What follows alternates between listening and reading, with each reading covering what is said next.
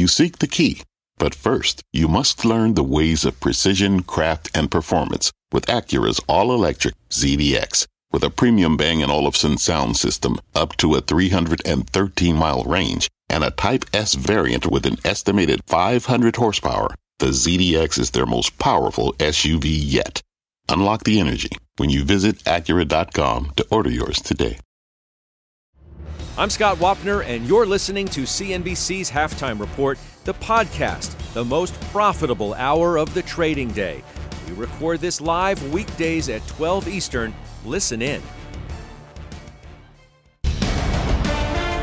Thank you, Carl and Sarah. Welcome to the halftime report. I am Courtney Reagan in today for Scott Wapner. Earnings front and center this hour as investors sift through a big batch of this morning's results and gear up for two huge tech titans reporting after the bell. Our investment committee is standing by to help you navigate it all. Joining me for the hour, Josh Brown, Stephanie Link, and Jason Snipe. Let's get a quick check on markets here. Just about at session lows here. Dow Jones Industrial Average down about four tenths of a percent. The Nasdaq is the laggard, down more than a percent as we wait for some of those big tech results. The S&P 500 down just about a percent or so. When it comes to sectors, consumer staples leading the way, along with utilities, a little defensive play there, and then energy is pulling up the uh, rear there. So the countdown is on just under four hours before we get those first batch of big tech earnings. Alphabet and Microsoft both out results out with results after the close. So what's at stake for the market as we await these critical results? Josh Brown, there's so much to talk about, whether it's cost cuts, whether it's AI, whether it's cloud. You pick where you want to go. Oh wow, my my my choice. Your choice. Uh, I actually I want to talk. I want to talk about volatility, Courtney, and I want Okay. to share with you something that we've been talking with our clients about because I think it really highlights how different the market environment is this year versus what we all lived through last year. You know, we're still trading just about where we were last summer on the S&P, but people seem to feel so much better. I think part of that is because we are staring at perhaps the last rate hike of the cycle later next month. But if you think about volatility, this is a night and day environment. In 2022, the NASDAQ had 46 separate days where it was down 2% or worse. It had 18 days where it was down 3%. If you look at what's gone on this year so far, and I know it's only April, but bear with me, we've only had two trading days with the Nas down 2%. Uh, we've had zero days of negative 3%. Um, and even in the S&P, you know, it's, it's a radical difference. So right now, you got a VIX that's up about 5%, let's call it 18. That is still one standard deviation below its mean, which is 21.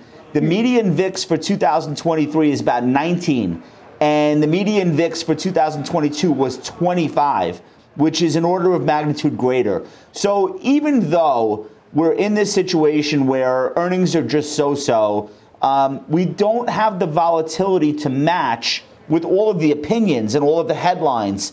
And I think that that's really what's been key so far this year to understand.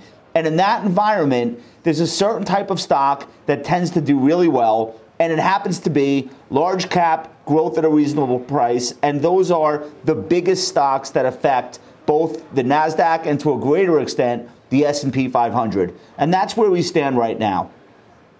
Very interesting take. I mean, I hear what you're saying about the market feeling better, but so many others are talking about complacency, or even some of the companies that we've heard from feeling more like they're in a wait and see mode. They actually put up some pretty strong earnings, but when it comes to forecasting the future, we're just not sure. Jason, what's your take right now? I guess let's let's start broader markets before we drill down into some of these mega cap tech names that Josh is, Josh is suggesting may do well in this environment.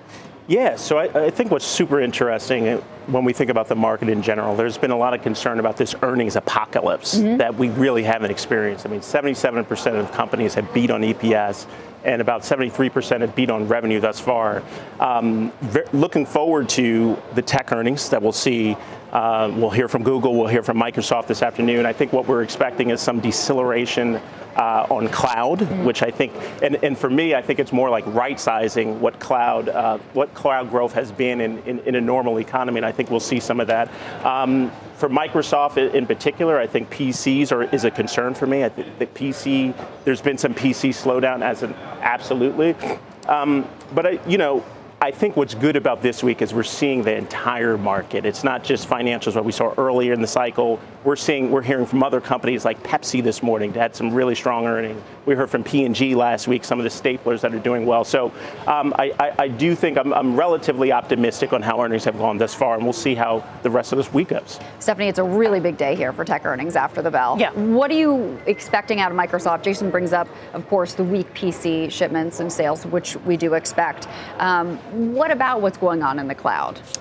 Oh, I think it's all about what's going on right. in the cloud. And I, I, think this is a very, very big week. We know that all of these companies represent such a big part of the overall market, mm-hmm. right? And technology and com services alone, 35% of the S&P 500. They better do good. But I don't know if they're going to. I know we've all been talking about cloud decelerating and kind of sales cycles extending 50% from 30% sequentially. Mm-hmm. We're, see, we're hearing about price discounts. We're hearing from CIOs who are pulling back on mm. spend. So we're all expecting cloud to decelerate. It's just how much does it decelerate? Then you then you look at Google. Not only do they have the, the cloud problems, but they have digital advertising problems, right? There's that. I think YouTube will be fine. Actually, I think that's going to be the bright spot. On Microsoft, they have PC problems along with cloud problems. So there's a lot to digest. These stocks are up 20% on the year. They're not cheap. And I think the risk reward isn't that great. I mean, I own Meta, and that risk reward really scares me too because it's up even more. It's up 70% on the year, right? But I do think that there are company specific things happening at Meta that I can actually digest and I can uh, get behind and I can focus on the fundamentals. And that's really cost cutting, but as well as them getting momentum in reels and click to message and those kinds of things that will help drive better growth in the back half of the mm. year. Yeah, that's a good point, Josh. I mean, uh, we talk a lot about cost cuts, of course, but you really want to see organic growth. Revenue is projected to be up just 3% for Microsoft. I mean, is that a concern for you when you're looking also at how far the stock has already run? Microsoft's up 17% year to date, almost double what the S&P 500 has done. Okay, so I bought more uh, Alphabet the other day, and it was a, a, dramatic average up, which I don't do that often. Um, but I, I just felt like, um, and and this is not specifically a call about you know tonight's earnings news, but I just felt that Google was poised to have a better year than Microsoft, and I'll lay out the case as to why. Both of these stocks, by the way, are, are trading above their 50 day and their 200 day moving averages. Microsoft is about 5% from its 52 week high, which is incredible.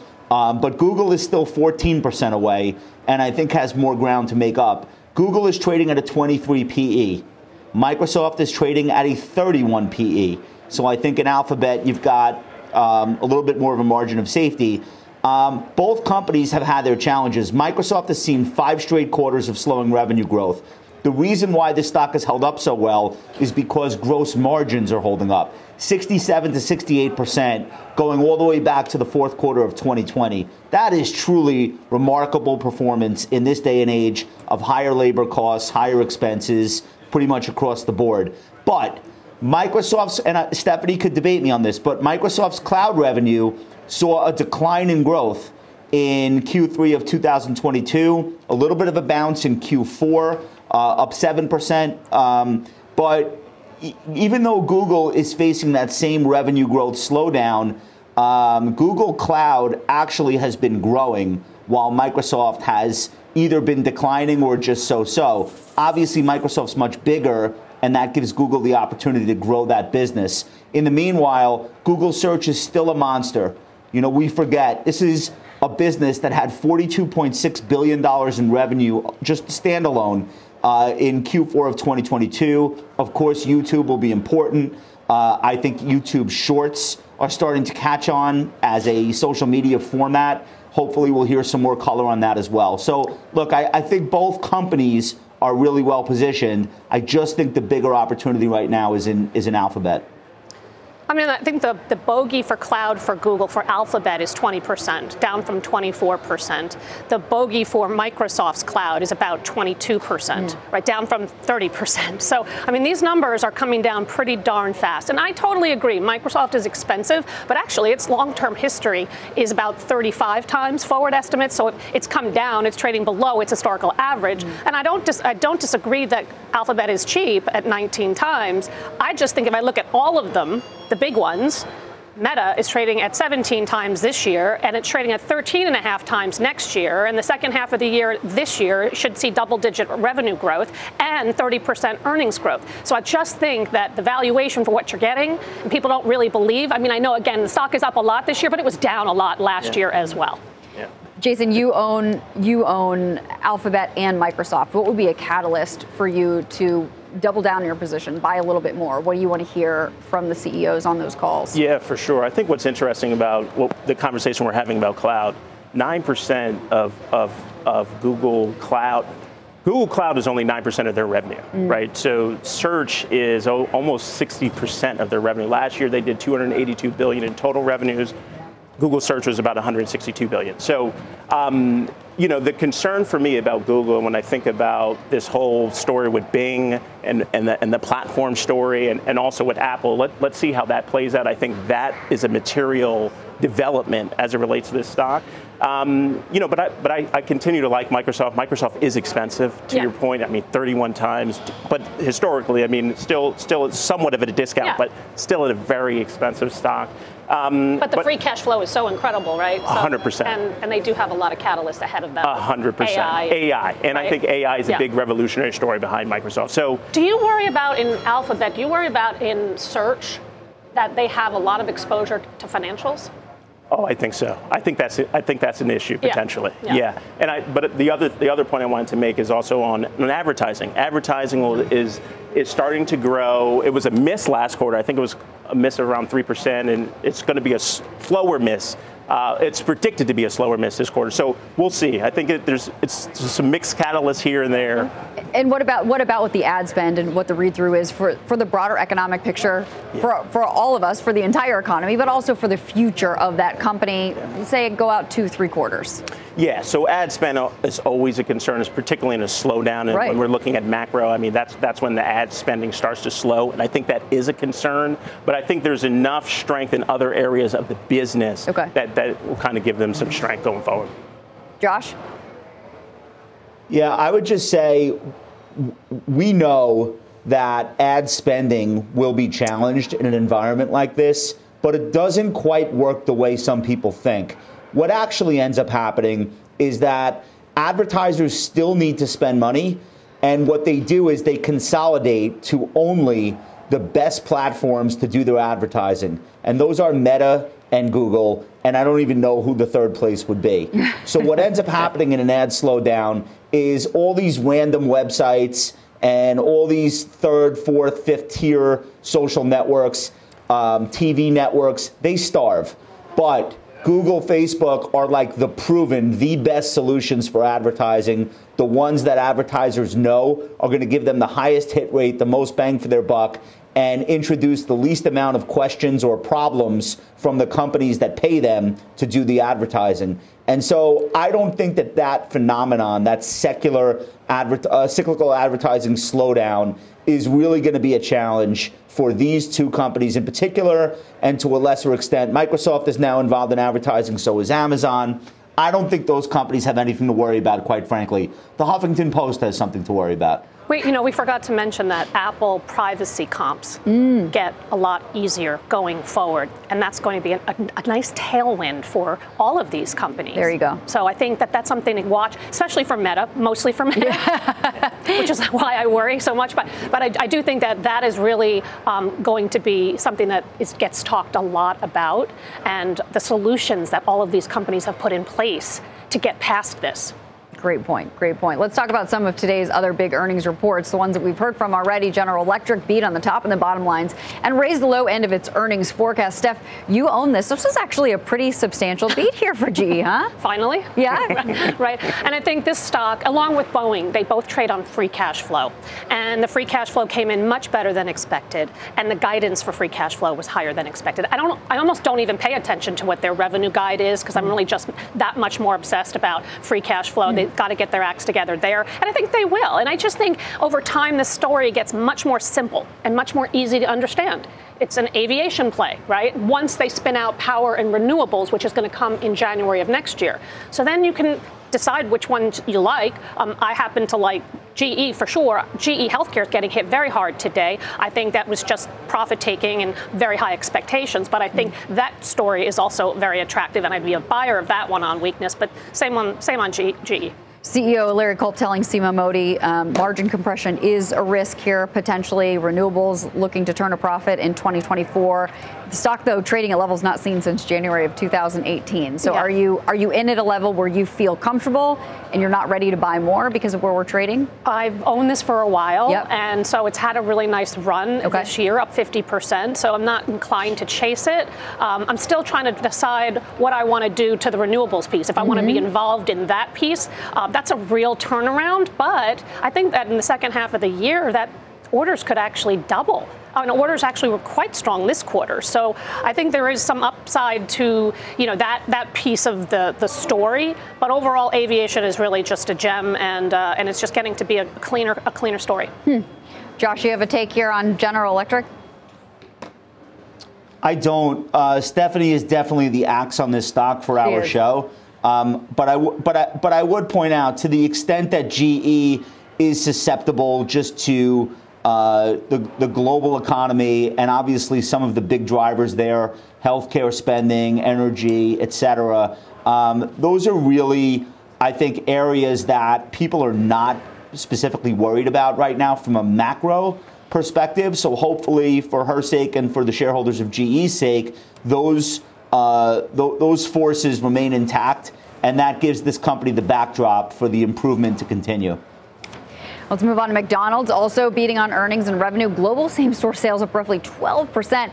Steph, you've also been watching this one. McDonald's trading at all time highs back to its IPO in 1965. They're going to give us some innovations on the Big Mac, some extra Big Mac sauce. It just seems like they got it going on. Yeah, they do. Digital drive through, new products across the board. I mean, those comp numbers were amazing. Really good. But if you look at consumer staples, which this is mm-hmm. considered, they're all reporting really great numbers. I know we're going to talk a little bit about some of the other names that have reported, but but I mean, if you think about, like, Jason mentioned P&G, mm. right? Kimberly Clark, right. Coke, um, Pepsi. PepsiCo. Right. You know, there are so many of these companies are doing so well. Even L'Oreal, LVMH. Yep. I mean, the yep. high end, the low end, all over the place. Right. Kering actually just reported first quarter sales above consensus here go. in the last right. couple minutes. Absolutely. So I think there's a lot of ways you can play consumer staples. I've been adding. I added uh, Keurig Dr Pepper. I added this past quarter Procter and Gamble as well. Um, but at the flip side, I still like discretionary too. Mm. like TJX I added while you were on maternity leave, and uh, and I and I think that there's a way to play consumer, especially as China reopens, mm. right? If you think about that is going well. We look at Macau again, LVMH. The numbers have been really very impressive. So I think I think the consumer's been hanging in there. Uh, to my surprise, um, but uh, so so I actually have a lot of exposure there. I'm still overweight. Jason, what do you make of McDonald's here?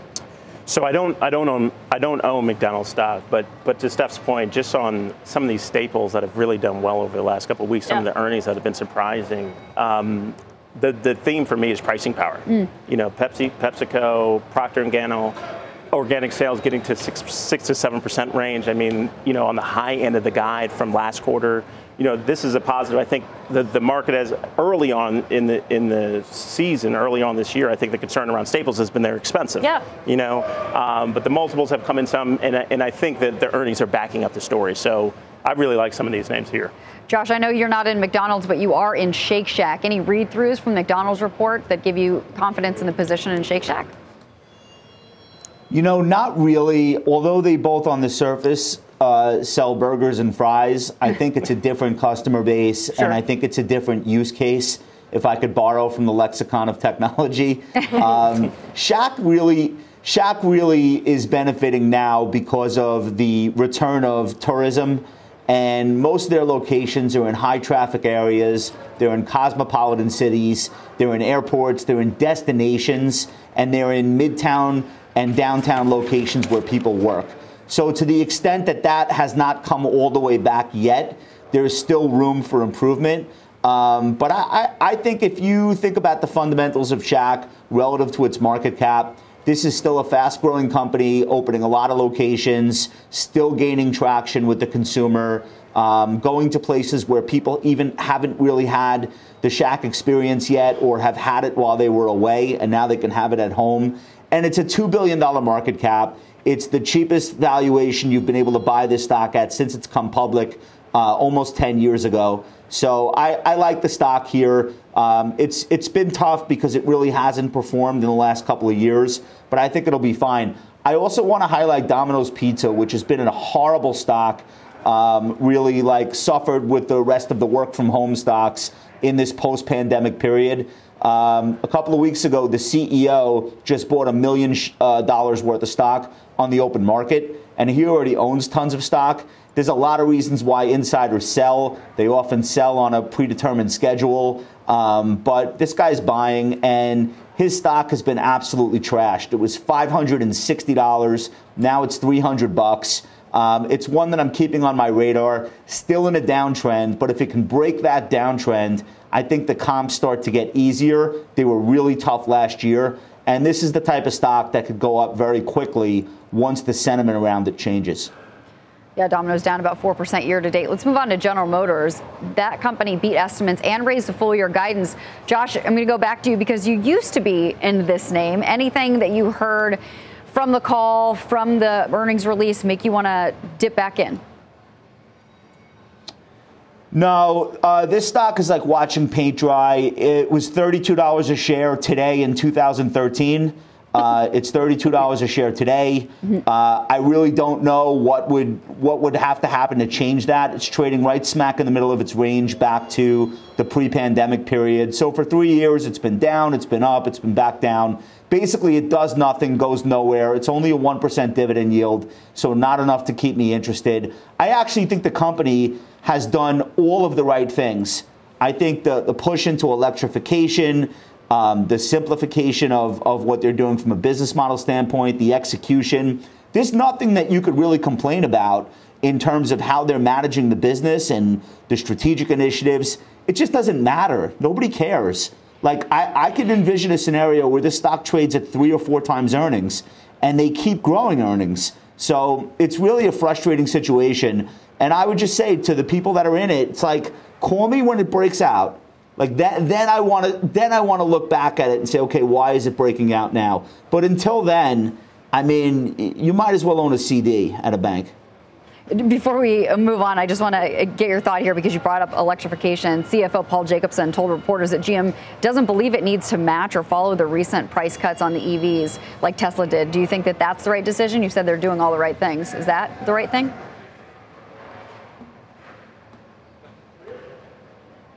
Oh, me? Yeah, well, listen, I, I, I couldn't speak to which models they might want to cut prices on, et cetera, how important market share is to their strategy versus pricing power. But I would just say if you're a shareholder and, and you're in this stock, that's not the real question. The real question is what is going to bring other investors into this stock at higher prices? And I really don't think that that would have anything to do with it. The thing is, I don't know what the answer to that question is. And so I wait and see if the market uh, decides to figure that out without me. Fair enough. Well, stay with us. Up next, our chart of the day on one regional bank stock plunging to all time lows. Halftime is back in two minutes. Hi, I'm Ben Rizzuto, wealth strategist at Janus Henderson Investors. Is a brighter future possible? At Janus Henderson, we think it is. For 90 years, we've worked to help clients achieve superior financial outcomes and fulfill our purpose of investing in a brighter future together. We know that this means our thinking and our investments are helping to shape millions of futures. At Janus Henderson, we are committed to helping you invest in a brighter future for the next 90 years and beyond. To learn more, go to janushenderson.com. What does it mean to be rich? Maybe it's less about reaching a magic number and more about discovering the magic in life. At Edward Jones, our dedicated financial advisors are the people you can count on for financial strategies that help support a life you love. Because the key to being rich is knowing what counts. Learn more about our comprehensive approach to planning at edwardjones.com slash find your rich. Edward Jones, member SIPC.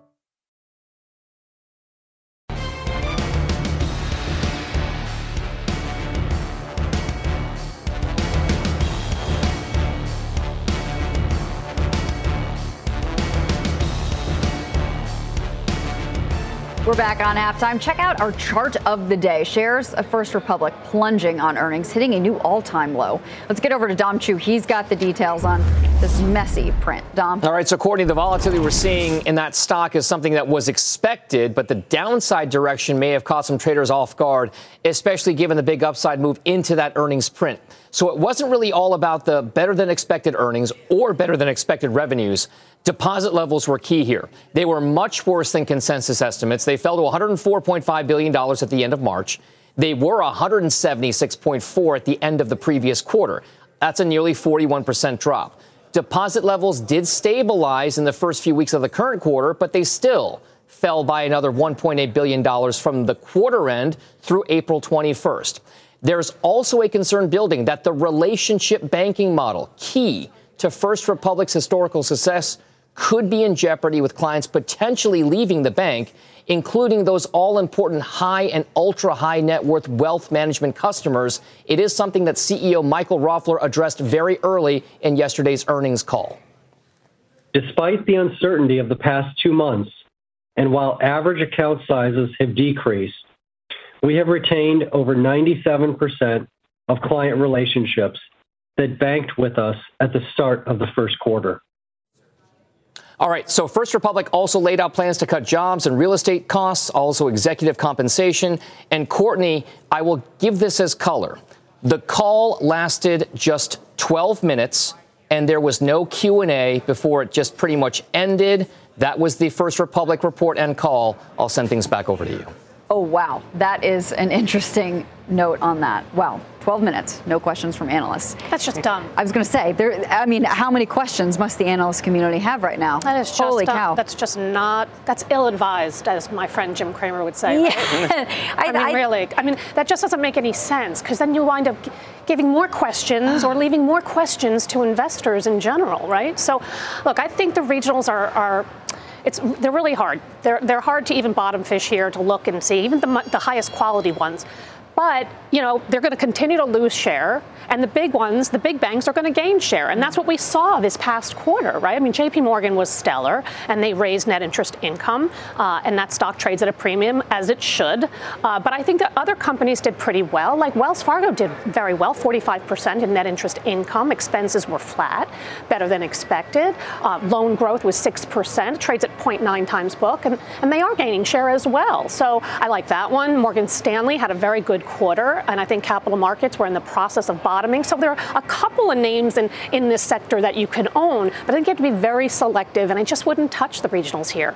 Do you think that the problems are over, the Hey, big hey. problems that we saw from the I do. regionals? I Okay, do. that's good news. Yeah, Josh?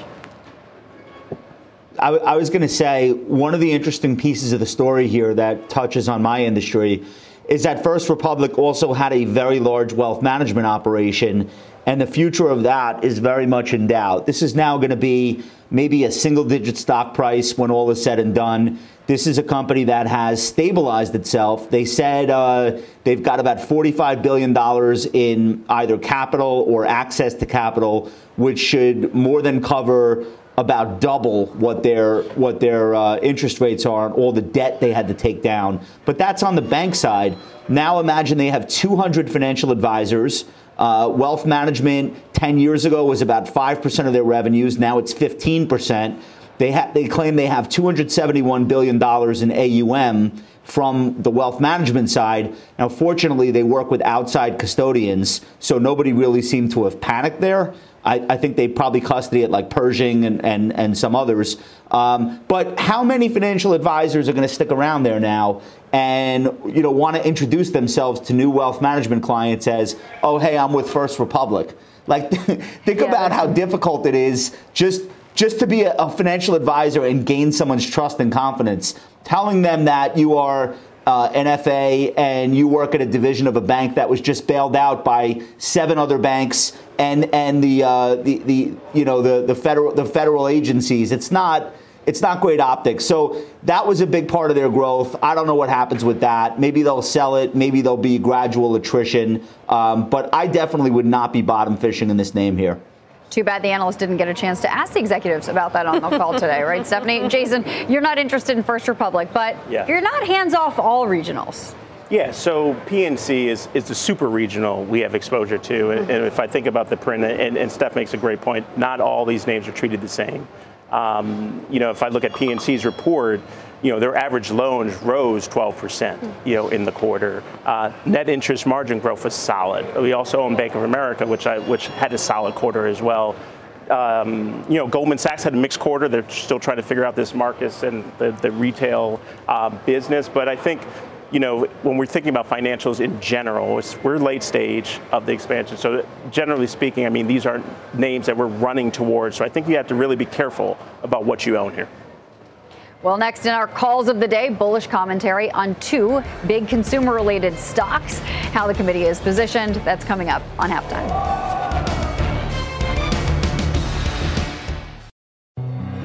Hi, I'm Ben. I suffer from a condition called writer's block. It strikes when I'm at work. That's why I choose Canva Magic Write. It works fast, generating texts in seconds, thanks to AI. Common side effects include increased productivity, compliments from coworkers, feelings of satisfaction. Now I can say bye bye to writer's block. Ask your boss if Canva Magic Write is right for you at canva.com, designed for work.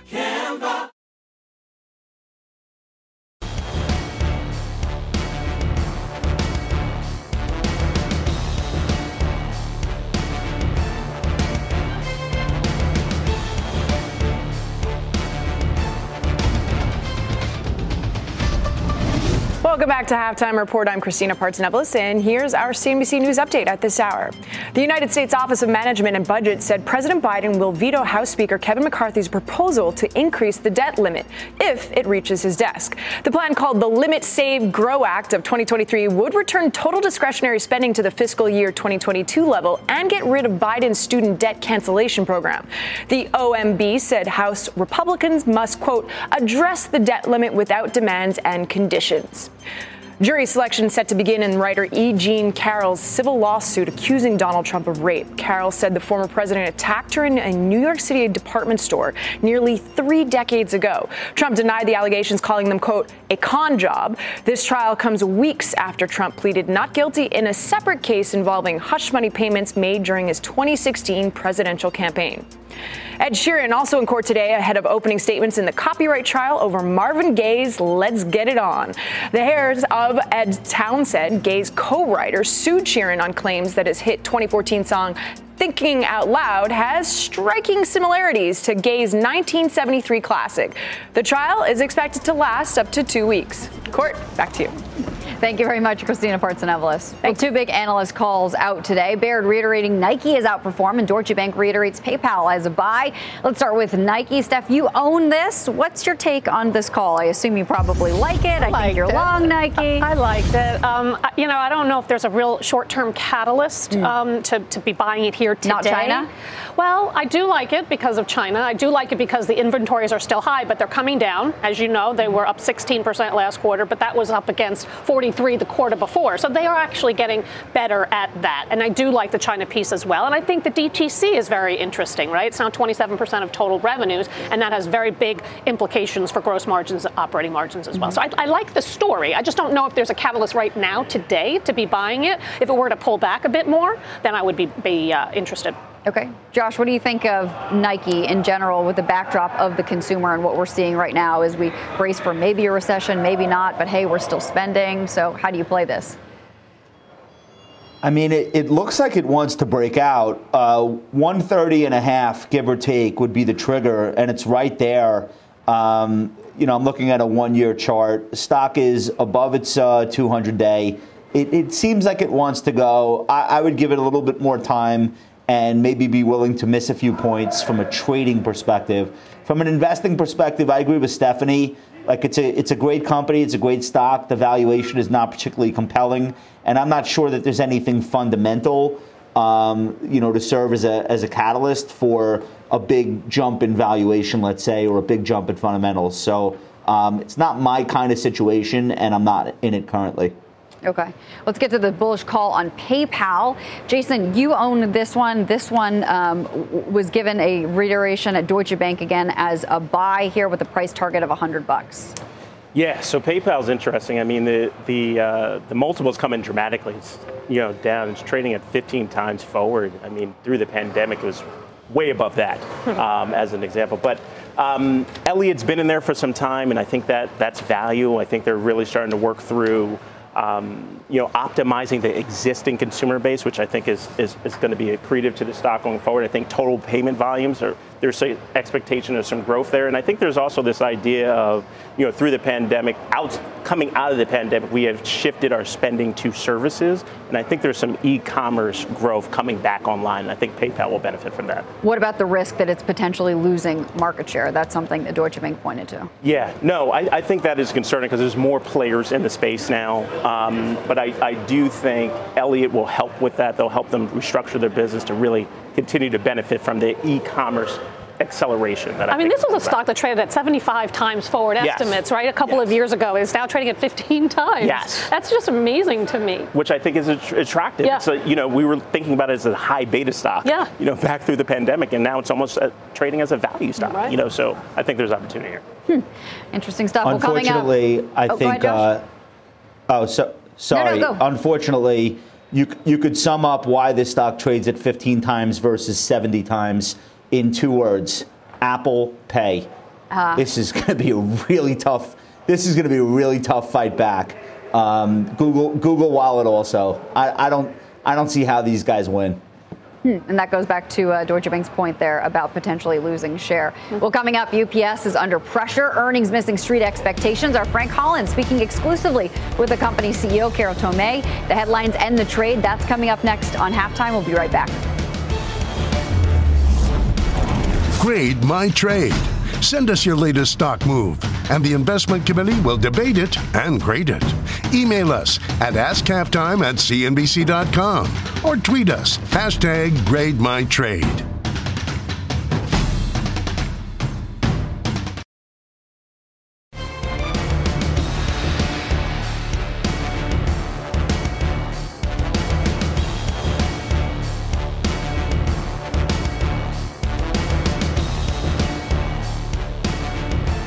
Welcome back to the halftime report. We're following another earnings mover. UPS is on pace for its worst day since 2015 following its first quarter results. And our Frank Holland just spoke exclusively with CEO Carol Tomé. He joins us live from UPS headquarters in Atlanta. Hi there, Frank.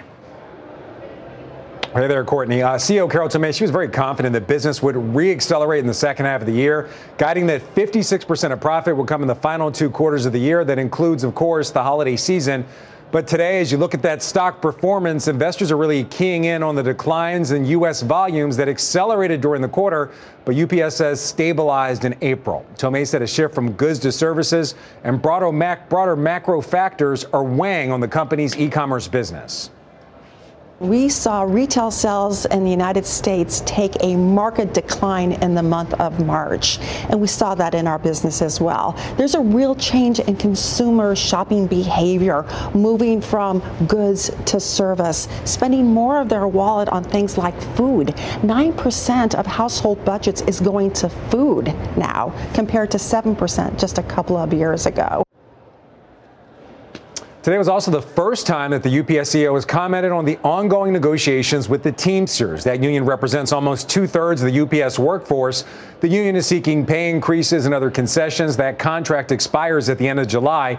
Tomé said she's confident there will be at least a handshake deal in place by then, but did say the negotiations were having some impact on sales and new customer acquisitions. There's no guarantee in life except for death and taxes. So it would be naive of us to think there wouldn't be some volume di- uh, diversion, and there has been, but not much. We saw a decline, as you mentioned, in our average daily volume in the first quarter. All right, Tomé also said UPS is beginning its use of artificial intelligence. It's always used AI for mapping technology. So, not talking about that, but now on pricing models to adjust to supply and demand. It's something that Tomé calls both exciting and scary. Courtney, back over to you. Frank, what's going on with UPS's Amazon business? What's the latest from the quarter? Yeah, you know what? The last read it was about 11% of business, but the company is actively trying to reduce that percentage of business, not only when it comes to UPS, but all customers. They're really focusing on their small and medium sized business uh, concentration when it comes to volumes that actually reached 30% this quarter. So it's the highest it's ever been. That business, of course, higher margin. And in general, the more those small and medium sized businesses grows, the more that the UPS profit line grows. Interesting stuff. Frank Holland in Atlanta, thank you very much. Let's trade this. Jason, you, you, don't own UPS, but you own FedEx. And I found Ms. Tomé's comments particularly interesting about the consumer. I mean, she yeah. sounded a little bit more worried than some of the other CEOs that we've heard from that seem a little bit more wait and see. Like there could be concern to come, but they're not concerned now. But I didn't get that feeling from her. For sure. I, and, and I, I mean, that's exactly what she said. I think for me, as it relates to FedEx, I think FedEx is a turnaround story this year. You know, it was a very difficult this year. Last year, they're up 30% year to date. Um, and you can see the, you know, they're trading in sympathy now. UPS is down around 9%. You know, FedEx is down around close to 3%. But, um, you know, new management team at FedEx. You know, they're they're focused on cost reduction. I think they're lining up around a little over four billion dollars in cost reduction this year. New management team. They raised a dividend, 9.6 percent quarterly dividend. So I think there's there's some runway there. You know, they're they're very similar businesses, but I do think um, you know, I, I, prefer FedEx given kind of what's happened over the last quarter and, and, their trajectory going through the rest of this year. It's very surprising that this CEO, who's great, mm-hmm. former CFO at Home Depot. Yeah, yeah, yeah. I mean, she's great. Mm-hmm. You know her well. Yes. But it's surprising that she's just figuring out we're going from goods to services. We've been talking about this for over a year. In yeah. fact, Target, a year and a half ago, started talking about this. That's right. Right? You know what happened to Target. Oh, yes and I do, unfortunately, because I owned it. but my point being is like JB Hunt said this last week that mm-hmm. freight volumes are in a freight is in a recession, mm-hmm. and they they talk negatively about it. Okay, fine, that's but thanks for the information. But I feel like this CEO at UPS, she should have known, and the management team should have been more aware. I mean, a 6.2% drop in ADV, average daily volumes, that's a big number. That's a yeah. big surprise. It is. It is. Yeah, those are good points. Well, up next, Mike Santoli is going to join us with his midday word. Halftime report will be back right after this.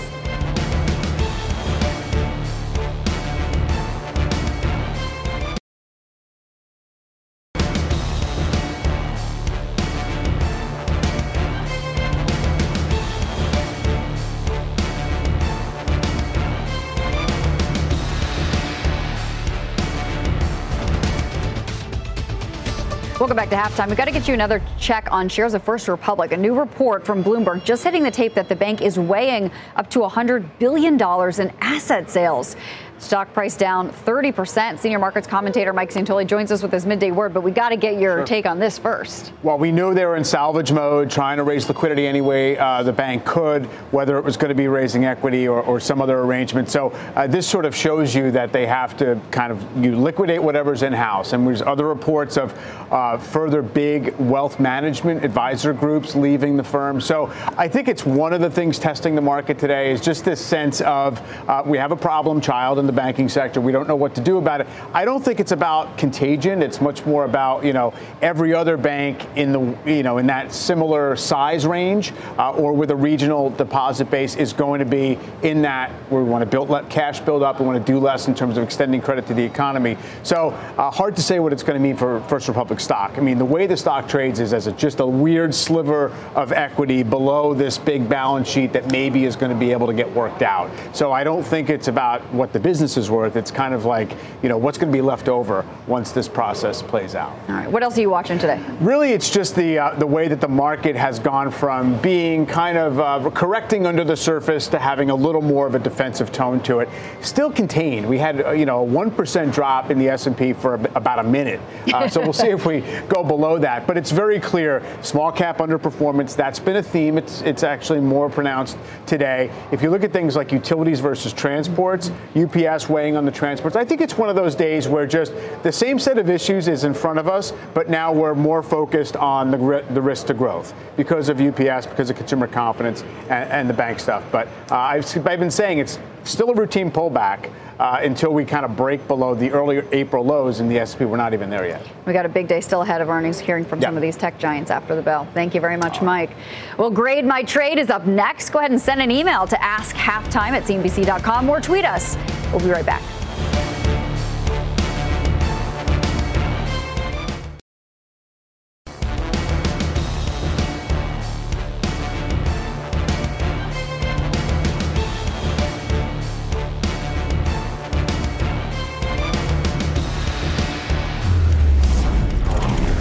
It's time for Grade My Trade. First for Jason. Jose bought 1,000 shares of CVS at $73.11 last week prior to earnings. He wants to know, should he should this one be a long-term hold? So I think so. This trade has been a very frustrating trade all year. It's down 21% year to date. The stock trades at eight times earning. I think there's upside potential in the integration of Oak Street and Signify. So I would use this as a long-term hold. And for Stephanie, JT bought Wynn Resorts at 103 bucks. Do you see more upside for, from here on this one? I do long term. It's a very volatile stock, and you're up 8%, so that's a great job. Uh, long term, it's all about Macau and them reopening, and we are starting to see that. GGR is up over 50% year to date, uh, but they also have great properties in Las Vegas and Boston as well. So I like this for the long term. Well, final trades are coming up next on halftime.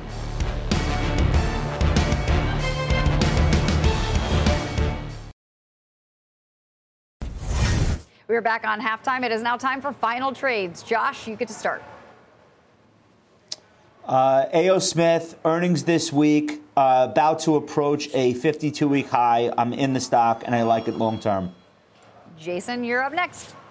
I like UNH here. They had strong earnings that beat on the top and the bottom line. The stock is down about 8% in the last 10 days. I think there's some value here. I like it. Weiss picked UNH yesterday as well. Stephanie, what's your final trade? Well, that was a good quarter, and it Yeah. didn't get rewarded for it at all. It was down on the day. But J and J, I thought that they also had a very good quarter in terms of their various different businesses. Pharmaceuticals grew north of four percent, uh, MedTech seven percent, consumer seven percent. Eventually, the story gets even more simple because they are spinning off consumer, right, which you were going to be covering very closely. So I like it at 15 times. All right. We got some nice final trades here, and the Dow's sitting in the red here still as we've been sort of treading water these last couple days getting ready to hear from some really big players after the bell today. The dow jones industrials off by a half a percent s&p 500 down by a percent. And we are at the session lows for the major sessions. Yield on the 10 year is sitting below 3.5 at 3.4 and that pretty much does it for halftime as utilities are the leading uh, sector here today. Consumer staples pretty defensive and energy is the biggest laggard that does it for halftime. Thanks for joining us. The exchange begins right now You've been listening to CNBC's Halftime Report, the podcast. You can always catch us live weekdays at 12 Eastern, only on CNBC. All opinions expressed by the Halftime Report participants are solely their opinions and do not reflect the opinions of CNBC, NBC Universal, their parent company, or affiliates, and may have been previously disseminated by them on television, radio, internet, or another medium. You should not treat any opinion expressed on this podcast as a specific inducement to make a particular investment or follow a particular strategy, but only as an expression of an opinion. Such opinions are based upon information the Halftime Report participants consider reliable, but neither CNBC nor its affiliates and or subsidiaries warrant its completeness or accuracy, and it should not be relied upon as such. To view the full halftime report disclaimer, please visit cnbc.com forward slash halftime report disclaimer. From their innovative practice facility to unmatched views from the fairway, the PGA of America is helping lower scores and elevate fan experiences with 5G solutions from T-Mobile for Business. Together, we're using AI-powered analytics to expand coaching tools and bringing fans closer to the pros with 5G connected cameras. This is game-changing innovation. This is the PGA of America with T-Mobile for Business. Take your business further at T-Mobile.com/now.